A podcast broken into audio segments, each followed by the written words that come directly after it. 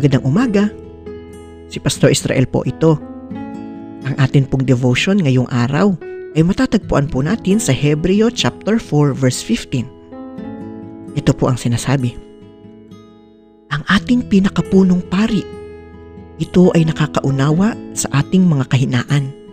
Sapagkat tulad natin, tinukso siya sa lahat ng paraan, subalit kailanman ay hindi siya nagkasala.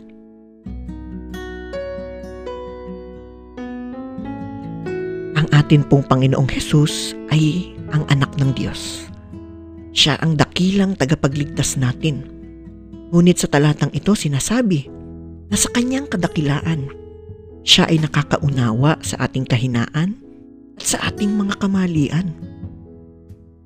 Napakasarap isipin na nauunawaan ng Diyos ang ating mga pinagdadaanan sa buhay. Sa gitna ng ating mga kahinaan, sa gitna ng ating mga pagkukulang, hindi niya tayo hinuhusgahan. Sa halip ay niyayakap niya tayo ng buong puso. Kaya naman, nawa ay ating isapuso ang magandang katotohanan na ito. Magkaroon nawa tayo ng lakas ng loob na lumapit sa ating Diyos dahil tayo ay palagi niyang nauunawaan. Tayo po ay manalangin.